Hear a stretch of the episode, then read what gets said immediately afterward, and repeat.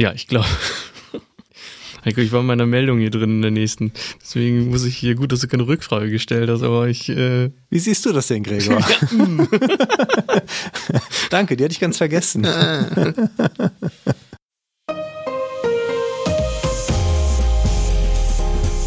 Herzlich willkommen zum Datenschutz-Talk, Ihrem Podcast für die Themen Datenschutz und Informationssicherheit.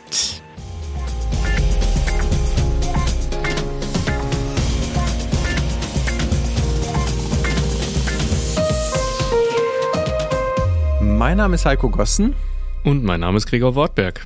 Und wir starten wieder gemeinsam mit Ihnen ins Wochenende. Für einige von Ihnen vielleicht schon, dass Sie mittendrin sind, weil es ein langes Wochenende war. Wir haben ja in einigen Bundesländern Feiertag gehabt gestern. Für uns hier heute natürlich ein Arbeitstag, weil wir für Sie wieder die News aufbereitet haben. Es gibt einiges. Gregor, was hast du mit dabei? Ja, ich habe 4 Themen mitgebracht. Einmal ein interessantes Urteil aus München zum Thema Videoüberwachung. Eine Datenschutzrazzia hat in Italien stattgefunden. Spionage von sensiblen Daten durch die Werbebranche im Internet soll ein weiteres Thema sein. Und zu guter Letzt habe ich noch ein Update mitgebracht zur Datenpanne im Schulministerium Nordrhein-Westfalen. Sehr gut. Ich habe einmal ein Thema zum Mitgliederlisten im Verein und den E-Mail-Adressen. Ein sehr spannendes Thema, Interessenskonflikt DSB versus Betriebsratsvorsitzender. Wir schauen auf ein aktuelles Datenleck bei einem Mobilfunkanbieter bzw. dessen Vertriebspartner. Dann ein Erfolg des Bundeskartellamts bei Meta. Wir haben eine Entscheidung des EDPB über die Annahme von Leitlinien noch mit im Gepäck und natürlich einen Haufen Lesetipps diesmal. Der guten Vollständigkeit halber 2 Dinge noch vorneweg. Einmal, heute ist der 9. Juni 2023. Unser Redaktionsschluss war wie immer um 10 Uhr. Und ich habe eine Klarstellung bzw. eine Korrektur noch zu letzter Woche. Da habe ich etwas erzählt über den TLS-Mindeststandard und dass der angehoben worden sei. Da muss ich mich leider korrigieren, dank eines aufmerksamen Zuhörers, der das auf unserer Webseite auch kommentiert hat, muss ich das leider, oder darf ich das korrigieren? Also vielen Dank auf jeden Fall an entsprechenden Zuhörer, der mich darauf aufmerksam gemacht hat, dass es hier nur um eine Versionsnummer des Positionspapiers des BSI handelt, die angehoben wurde und die aktuellste TLS-Version aber immer noch die 1.3 ist. Von daher korrigiere ich mich, wie gesagt, zu letzter Woche. Es besteht im Moment erstmal kein akuter Handlungsbedarf in den Unternehmen. Wer da schon losgelaufen ist, hoffe ich, ist zur gleichen Erkenntnis gekommen. Falls jemand da jetzt schon Arbeit investiert hat, ich entschuldige mich hiermit ganz formell und höflich und bitte um Nachsicht. Es ist mir, wie gesagt, in der Kürze der Zeit letzter Woche leider nicht so richtig klar geworden. Deswegen. Und damit wäre ich mit dem Entschuldigen durch, Gregor. Entschuldigen. Mit der Korrektur. Und wir starten. Dann legen wir mal los. Genau, ich hatte es eigentlich schon gesagt, ich habe ein interessantes Urteil zum Thema Videoüberwachung mitgebracht. Und das hat es durch den Bayerischen Verwaltungsgerichtshof in München gegeben. Ganz unterm Strich, vielleicht zusammenfassend, wurde der Stadt Passau die Videoüberwachung des Klostergartens untersagt.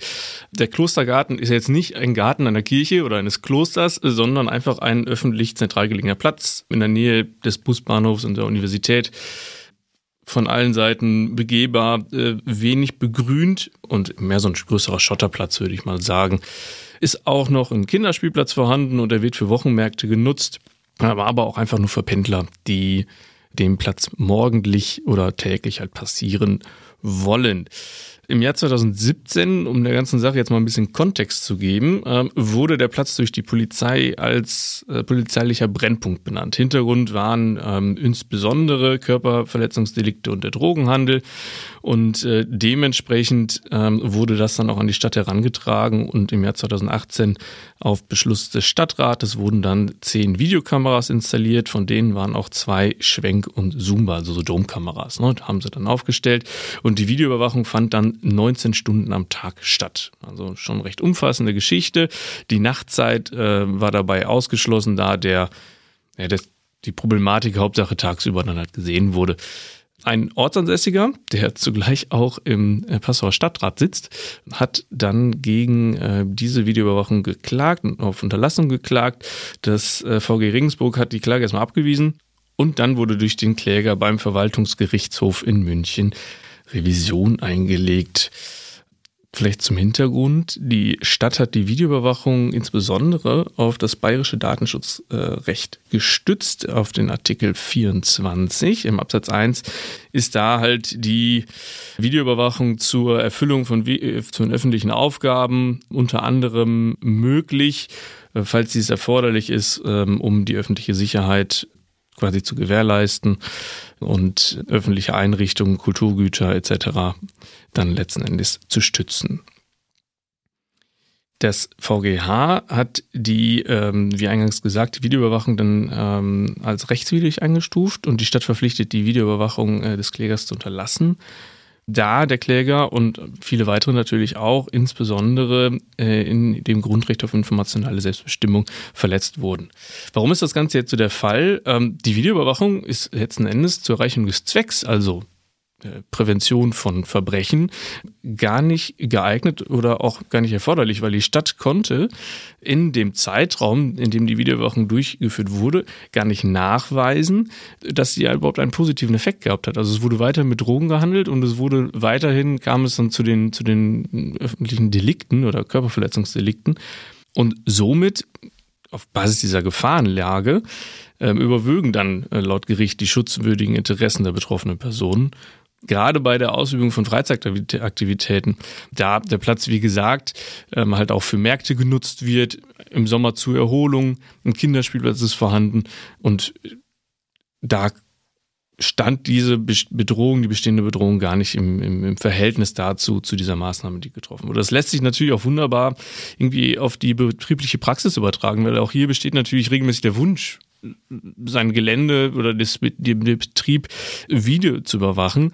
Und hier sollte natürlich auch auf die Verhältnismäßigkeit und auch die Begründbarkeit einer Maßnahme geachtet werden, weil wir da ganz schnell in dem Punkt sind, dass wir da mit Kanonen auf Spatzen schießen und es vielleicht auch mildere Mittel zur Erreichung dieses Zwecks gibt, die dann auch in ihrer Umsetzung geprüft werden sollten.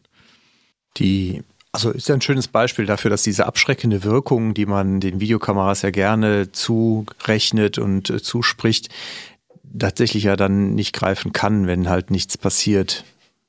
Ja, also von daher, ich finde den Punkt gut, nochmal darauf hinzuweisen, dass man genau das natürlich auch für die betriebliche Praxis sich nochmal heranzieht und guckt, dass man, wenn man Videoüberwachung im Unternehmen einsetzt, dann auch immer wieder schaut, ob die halt auch ihren Zweck erfüllt und ob dann halt auch die Sachen, die damit verfolgt werden, letztendlich sich auch als verbessert erweisen und dann auch mal den Mut besitzt zu sagen, naja, ist halt zwar schön gedacht gewesen, aber vielleicht hat sie dann doch nicht den Effekt und damit ist dann die Zweck- bzw. die Rechtmäßigkeit natürlich durchaus in Frage zu stellen. Völlig richtiges Handeln dann an der Stelle auch. Ich habe auch ein Urteil dabei. Ein Vereinsmitglied hat die Herausgabe aller E-Mail-Adressen der Mitglieder gerichtlich erzwungen. Und zwar hat das OLG Hamm Ende April entschieden. Hintergrund ist ein Vereinsmitglied und das wollte eine Opposition zum Vorgehen des Vorstandes über die Weiterentwicklung und Themen bilden und hat deswegen die Herausgabe von E-Mail-Adressen der Vereinsmitglieder angefragt. Das wurde vom Vorstand abgelehnt aufgrund von datenschutzrechtlichen Bedenken. Der Vorstand hatte dann auf ein Mitgliederportal verwiesen, wo es die Möglichkeit gab, entsprechend mit den Mitgliedern in Kontakt zu treten. Das reichte diesem Mitglied aber nicht, hat dann erstmal beim Landgericht geklagt. Das hat die Klage allerdings abgewiesen, hat hier dem Vereinsvorstand Recht gegeben. Die Berufung beim OLG Hamm war jetzt allerdings erfolgreich. Das hat nochmal festgestellt, Datenschutzrecht ist ein Ermöglichungsrecht und kein Verhinderungsrecht. Das finde ich nochmal ganz einen schönen Leitsatz oder Merksatz an der Stelle und hat halt nochmal klargestellt, dass Artikel 6 Absatz 1 Lit B die privatautonome Gestaltung ermöglichen und nicht beschränken soll. Die haben im Ergebnis dann auch basierend auf einer Interessenabwägung, also Artikel 6 Absatz 1 Lit F, gesagt, dass es halt hier keine überwiegenden Geheimhaltungsinteressen der anderen Mitglieder gäbe und dass das berechtigte Interesse an dem Erhalt der Mitgliederliste auch gegeben sei, wenn halt eine Kontaktaufnahme mit den anderen Vereinsmitgliedern beabsichtigt ist, um halt diese eben erwähnte Opposition gegen den Vorstand zu bilden. Also dargelegt, berechtigtes Interesse, abgewogen und letztendlich entschieden, dass hier der Kläger Recht bekommt. Sie haben sich auch nochmal mit der Frage des UWGs beschäftigt, weil das wurde von der Beklagten hier vorgebracht, dass man natürlich ja hier schon letztendlich diese E-Mail-Kontaktaufnahme als unzumutbare Belästigung sehe.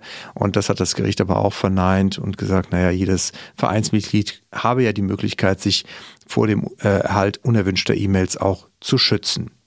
Also Ergebnis, die Übermittlung von Mitgliederlisten ist mit dem Datenschutz vereinbar und kann hier durch den Erlaubnistatbestand des Artikel 6 Absatz 1 entsprechend auch gedeckt sein.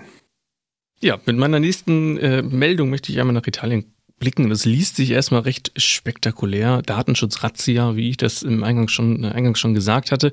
Und zwar hat eine Untersuchung, an der neben der italienischen Datenschutzbehörde auch eine Sondereinheit für Datenschutz und Technologiebetrug aus Rom sowie die Guardia di Finanza aus Verona beteiligt waren, nun mit einer Beschlagnahmung mehrerer Datenbanken und Empfängen mehrerer Bußgelder ihren Abschluss gefunden.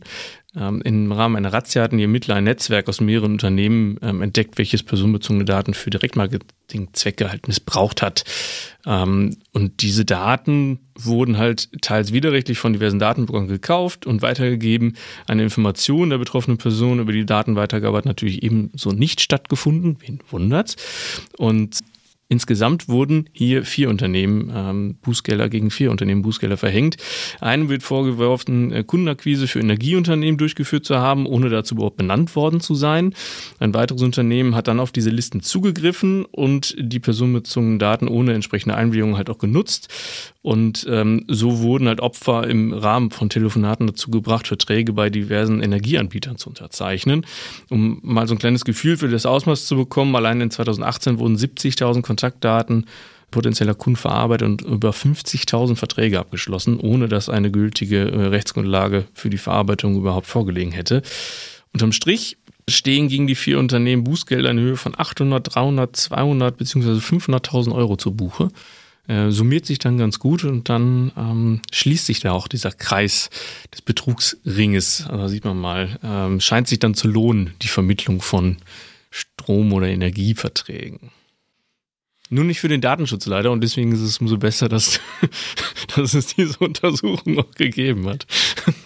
Genau, wir wollen hier keinem so ein Verhalten nahelegen. Den Blick habe ich gesehen. Ich dachte, ich mache nochmal einen Strich drunter.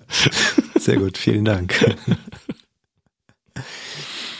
Ja, ich komme zu unserer Titelmeldung. Das Bundesarbeitsgericht hat entschieden, dass ein Betriebsratsvorsitzender nicht zugleich Datenschutzbeauftragter sein darf.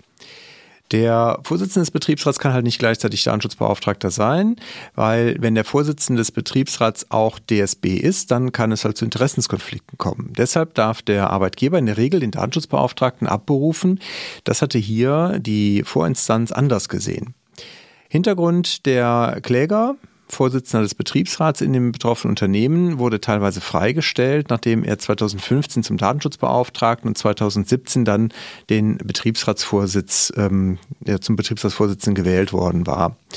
Daraufhin hatte der Thüringer Landesbeauftragte für Datenschutz- und Informationsfreiheit die Widerrufung der DSB-Benennung veranlasst, weil er hier eine Inkompatibilität der Ämter gesehen hat. Der Arbeitgeber hatte dann 2018 mit Wirksamwerden der DSGVO vorsorglich nochmal mit einem Schreiben den Betroffenen oder dem Datenschutzbeauftragten formal abberufen. Daraufhin hat dieser dann entsprechend geklagt. Wie gesagt, die Vorinstanzen sahen die beiden Ämter eher als miteinander vereinbar an. Die Revision aber hatte auch hier Erfolg. Das Gericht kam zu dem Ergebnis, dass der Betriebsrat über Gremienbeschlüsse halt darüber entscheidet, unter welchen konkreten Umständen er in Ausübung seiner gesetzlichen Aufgabe welche personenbezogenen Daten vom Arbeitgeber fordere und in welcher Weise er diese anschließend auch verarbeite. Und damit käme er letztendlich in die Situation, dass er Zwecke und Mittel der Verarbeitung personenbezogener Daten festlege und das letztendlich dann auch den Interessenskonflikt bewirke. Er hat offen gelassen, ob diese Entscheidung für alle Mitglieder eines Betriebsrats gilt oder nur für den jeweiligen Vorsitzenden. Er hat auf jeden Fall gesagt, der Vorsitzende hat natürlich eine entsprechende Vertretungsrolle des gesamten Betriebsrats vor dem Arbeitgeber und deswegen wirke dieser Interessenskonflikt bei ihm auf jeden Fall. Die Zuverlässigkeit, das ist ja der Anknüpfungspunkt in der damaligen Bundesdatenschutzgesetz, auf das er sich hier berufen hatte, der DSB, aber natürlich auch sinngleich in der DSGVO mit der gleichen Überlegung, diese Entscheidung natürlich auch wirksam ist und funktioniert. Von daher, glaube ich, ist es halt wichtig, da natürlich in Unternehmen auch nochmal drauf zu schauen, wo hier Interessenskonflikte bestehen können in der Zuverlässigkeit. Wie gesagt, in dem Moment, wo ich halt eventuell Interessenskonflikte habe, muss ich natürlich diese Wirksamkeit der Benennung eines DSBs überprüfen. Und wie gesagt, bei Betriebsräten ergibt sich meines Erachtens hieraus jetzt nochmal ein sehr konkreter Prüfungspunkt für Unternehmen hinzuschauen, ob hier eventuell Interessenskonflikte bestehen können, die eine wirksame Benennung eines Datenschutzbeauftragten eventuell unwirksam werden lassen könnten. Ja, eine Meldung, die sich vielleicht die Werbebranche gerne erspart hätte, ist meine nächste und sicherlich auch nicht beabsichtigt, was da passiert ist.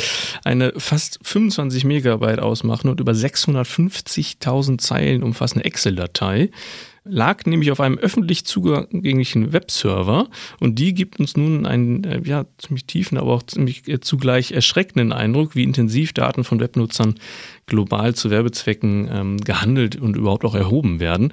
Die Liste stammt vom US-Werbenetzwerk Xandr. Ich hoffe, ich habe es richtig ausgesprochen. Das wurde wohl auch 2022 für angeblich $1 Milliarde von Microsoft gekauft.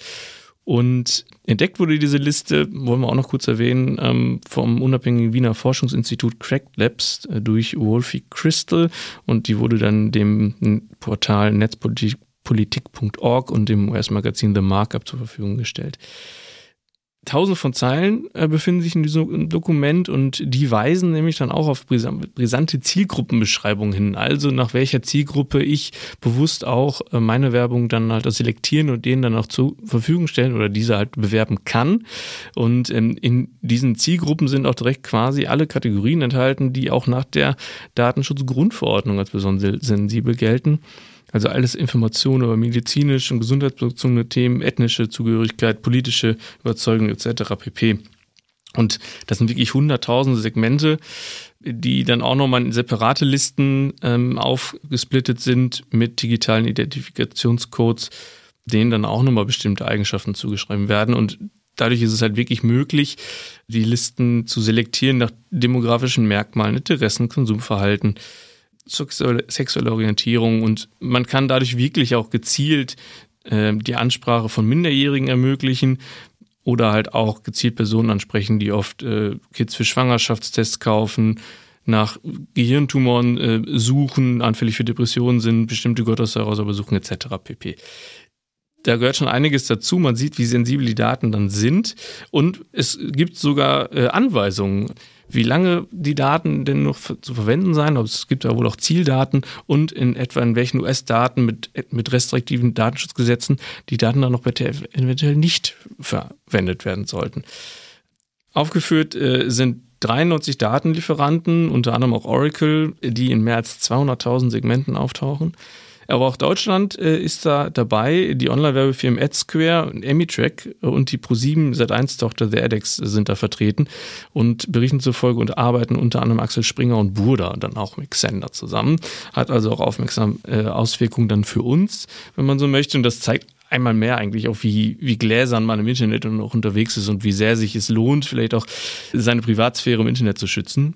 Zugleich, finde ich, wird aber auch deutlich, dass es dann mit den ethischen Grundsätzen wie der Nichtnutzung von sensiblen Daten zu Werbezwecken bei den Werbetreibenden ist dann doch nicht so sonderlich gut steht und da dann für den Profit, würde ich jetzt einfach mal unterm Strich sagen, viel getan wird. Ja, 650.000 Zeilen ist natürlich eine Menge. Hast du bis zum Ende gescrollt? Ja, genau. War ich selbst. Habe ich in der Vorbereitung gemacht. Erstmal durchgezählt. Gut. Ich bin froh, dass ich mich zwischendurch nicht verzählt habe. Sehr gut.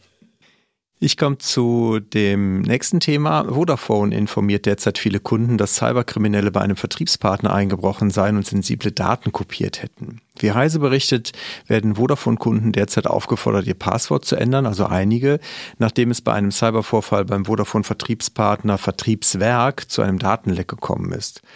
Betroffene Daten sind wohl Name, Geburtstag, E-Mail-Adresse, Mobilfunknummer, Adresse, Bankverbindung und Kundenkennwort. Daher hat Vodafone für 7.500 Benutzer das Passwort gesperrt und eine Anleitung zur Änderung bereitgestellt. Das Unternehmen hat den Vorfall auch schon dem BfDI, dem Bundesbeauftragten für Datenschutz- und Informationsfreiheit, gemeldet und auch Strafanzeige gestellt. Es wurden bisher allerdings keine Missbräuche festgestellt oder es gibt auch keine Anzeichen dafür. Allerdings sollten Kunden natürlich ihre Kontobewegungen und Vodafone-Konten auch weiterhin überwachen und auch auf Phishing-Versuche achten. Wie gesagt, wenn jemand eine E-Mail von Vodafone bekommt mit dem Hinweis auf so einen Vorfall, dann ist das halt diesmal leider kein Phishing, sondern echt. Vodafone hat die Webseiten aktivieren.vodafone.de und vorteilstarife.net allerdings auch vorsorglich deaktiviert. Es gibt, wie gesagt, im Moment keinen Hinweis auf Missbrauch, trotzdem vorsorglich, wie gesagt, Kennwörter ändern und man arbeitet jetzt natürlich auch daran, die Vertriebsplattform so bald wie möglich wieder vollständig reaktivieren zu können. Also, wie gesagt, kleiner Hinweis, lieber mal das Kennwort da auch ändern und, ich meine, das gilt natürlich eh immer, ja, aber ich erwähne es nochmal, weil auch das merke ich immer wieder, auch so, muss ich ganz ehrlich sagen, im privaten Umfeld immer mal wieder, dass Leute doch dazu neigen, die gleichen Kennwörter an mehreren Stellen zu verwenden und das ist wirklich sehr gefährlich, weil man damit, wie gesagt, wenn es einmal kompromittiert ist, sehr schnell auch aus dem Blick verliert, wo man halt überall jetzt seine Kennwörter gegebenenfalls ändern sollte. Passwortmanager sind immer noch eine gute Idee. Personalisierst du deine Passwörter nicht? Also Heiko 123 oder wie auch immer? Nee, ich schreibe immer Passwort für Facebook.123 zum Beispiel. Ach so, das ist natürlich auch praktisch. Okay. Ja. Gut. Okay. Ja, also meine nächste Meldung ist vielleicht auch ein Update, was ich da mitbringen möchte, zur Sicherheitspanne im Schulministerium Nordrhein-Westfalen. Da haben wir in unserer Folge in KW 17 drüber berichtet. Hier waren ca. 3.500 Daten, auch Zugangsdaten, ja abrufbar. Infolge der Downloadpanne der Abiturprüfung, die hat es ja auch dieses Datenleck gegeben, war ja medial recht vertreten, das Thema seinerzeit. Und das Schulministerium hat nun noch ein paar Konsequenzen gezogen und darüber möchten wir natürlich dann auch informieren. Momentan läuft da wohl eine IT-Schwachstellenanalyse durch Ernst & Young, teilt das an das Ministerium mit und Ziel soll es dann natürlich dann auch sein, dass nach Möglichkeit, dass gar keine Schwachstellen in Zukunft in der IT-Infrastruktur mehr entstehen. Das ist erstmal so die Basis, wie die jetzt aktuell auch noch im Gange ist und um das in Zukunft auch besser zu steuern, will das Schulministerium ein Kompetenzzentrum einrichten mit einem zentralen Ansprechpartner für die Webanwendung, die im Schulsystem dann halt auch eingesetzt werden. Ab dem nächsten Schuljahr soll es auch eine kleine Änderung geben, was den Download betrifft. Also da werden dann künftig 3 Tage vor Prüfungsterminen die Aufgaben herunterladbar sein. Bisher war es ein Tag vorher, um einfach ein bisschen mehr Zeit zu haben im Falle technischer Störung. Und ein neuer Dienstleister soll auch her. Das technische Verfahren wird neu ausgeschrieben, da der Vertrag mit dem bisherigen Dienstleister im Sommer ausläuft. Und die Entscheidung soll aber auch schon zeitnah Mitte August fallen, damit es da auch dann weitergeht. Sehr schön. Dann schauen wir einmal auf Meta. Das Bundeskartellamt hat einen Erfolg bei seinem Vor gegen Meta vermeldet. Der Konzern will Daten jetzt zukünftig und nicht mehr ungefragt plattformübergreifend zusammenführen. Meta, bekanntermaßen der US-Konzern hinter Facebook, Instagram und WhatsApp, wird seinen Nutzern wohl erstmals die Möglichkeit geben, frei zu entscheiden, ob sie die Dienste isoliert oder miteinander verknüpft nutzen möchten. Das Bundeskartellamt hatte dem Unternehmen im Februar 2019 bereits untersagt, Daten ohne Einwilligung der Nutzer aus verschiedenen Quellen zusammenzuführen, woraufhin Meta jetzt gerichtlich dagegen vorgegangen ist. Und obwohl der Fall bis zum Europäischen Gerichtshof gelangte, hat Meta nun eingelenkt und wird eine neue Kontenübersicht einführen, die transparenter und verständlicher sein soll. Die deutschen Wettbewerbshüter hatten die Anforderungen an eine freiwillige und informierte Einwilligung im Kern erfüllt gesehen, jetzt mit diesem Vorschlag, sehen aber natürlich nach wie vor auch noch ein bisschen Optimierungspotenzial. Meta möchte in diesem Zuge den Nutzern auch nochmal klarer und verständlicher machen, dass diese verknüpften Daten auch für Tracking, Profilerstellung und personalisierte Werbung genutzt werden können. Und jetzt ist es natürlich, wie gesagt, noch ein bisschen offen, weil der Fall, wie gesagt, vor dem EuGH liegt. Die Entscheidung des EuGH wird am 4. Juli erwartet. Wann Meta jetzt diese Änderungen allerdings implementieren wird, das ließ das Kartellamt in seiner Pressemeldung noch offen. Ich finde es trotzdem gut. Ist auf jeden Fall schon mal wieder ein Stück mehr Datenschutz, wenn jetzt der Benutzer tatsächlich selber entscheiden kann, wie die Daten zusammengeführt werden oder nicht. Und ich finde es halt gerade bei WhatsApp, was ja doch sehr stark zur Kommunikation genutzt wird und nicht immer nur öffentliche Informationen enthält, auch sehr gut, wenn die halt nicht gleichzeitig dann für Werbung auf Facebook oder so genutzt werden. Das ist schon, finde ich, echt kritisch. Ja, das ist ein guter Schritt in die richtige Richtung. Auf jeden Fall.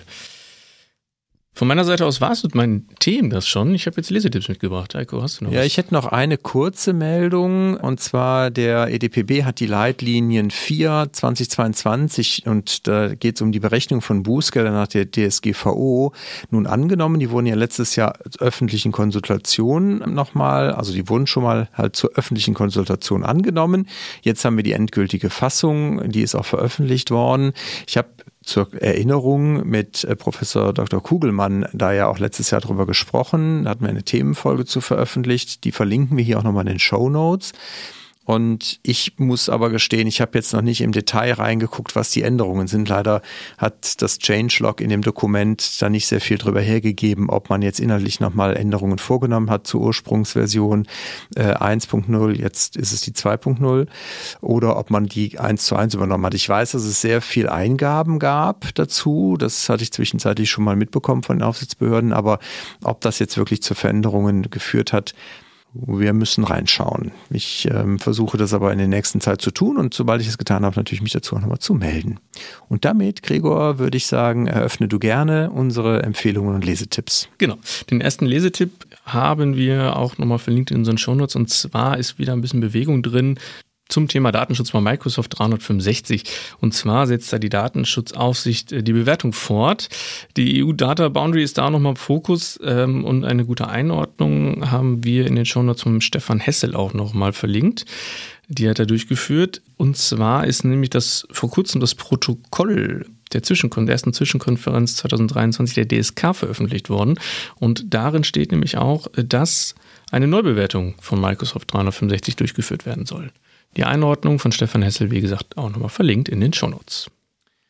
Wunderbar. Wir hätten dann auch noch was zum Thema KI oder ich hätte noch was zum Thema KI in verschiedenen Beiträgen, die man sich natürlich in Ruhe nochmal angucken kann. Zum einen den Fragenkatalog der schleswig-holsteinischen Datenschutzaufsichtsbehörde. Die hat nämlich an OpenAI nun einen Fragenkatalog geschickt, den man natürlich auch für das eigene Unternehmen nochmal heranziehen kann, wenn man KI im Unternehmen einsetzt. Dann gibt es vom europäischen Datenschutzbeauftragten einen Blogbeitrag zum Thema KI, den werden wir natürlich auch verlinken.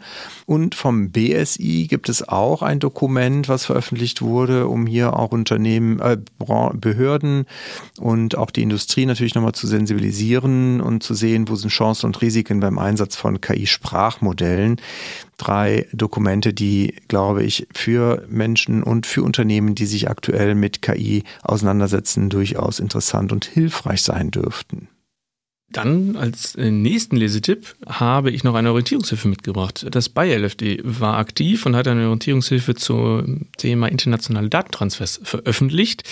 Ist auch ebenfalls verlinkt und ein kleiner Hinweis, auf der letzten Seite findet sich dann auch noch ein Prüfungsschema für internationale Datentransfers in der Orientierungshilfe.